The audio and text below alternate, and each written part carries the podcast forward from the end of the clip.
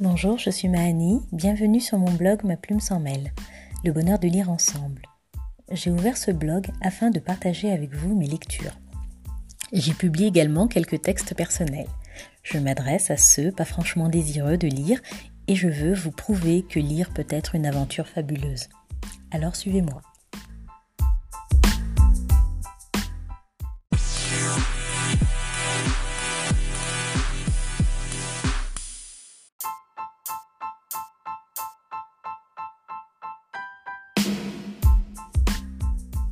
L'an 2000, c'était il y a 20 ans. Article du 15 février 2020.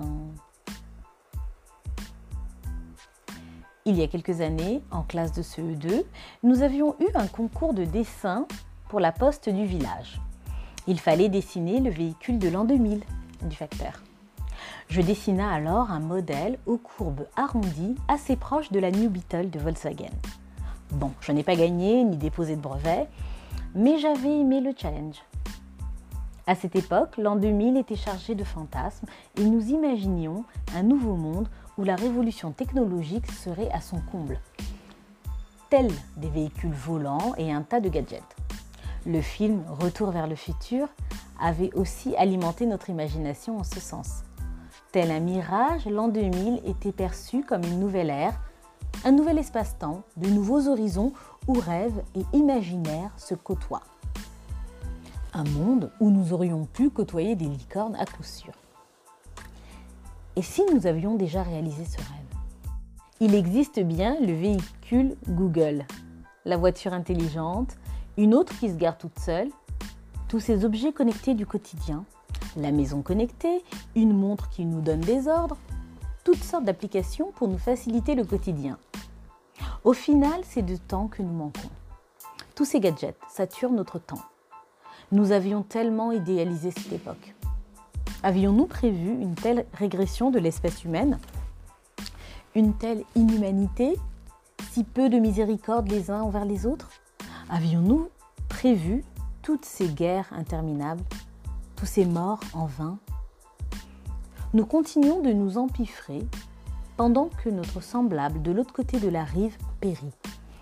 Enfant, je me suis réjoui de vivre à, mon époque car je pensais l'être humain digne de son humanité, incapable de faire du mal à son semblable, car doté d'une intelligence supérieure, qu'elle soit émotionnelle ou rationnelle. Avions-nous pris nos précautions pour toutes ces pathologies et fléaux? Quelles mesures en tant qu'hommes et femmes modernes prenons-nous? Et quelles leçons en tirons-nous?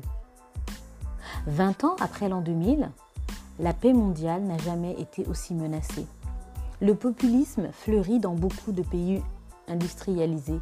Le repli sur soi et l'individualisme sont les nouvelles normes. Se pourrait-il qu'au bout de 20 ans, tout s'arrête? Qu'une chose invisible vienne remettre en cause toute notre civilisation Une chose passant inaperçue a pris le contrôle de nos vies. Nous voilà confinés et pleins de doutes quant à l'avenir, quant à notre santé, quant à notre humanité. Et si cette modernité était une calamité Et si l'espèce humaine, la plus intelligente en principe, était finalement la pire que la Terre n'ait jamais portée Se peut-il que nous ayons dilapidé les ressources naturelles au point d'en payer la facture de cette façon La nature prend sa revanche et nous montre que sans nous, les choses sont plus harmonieuses.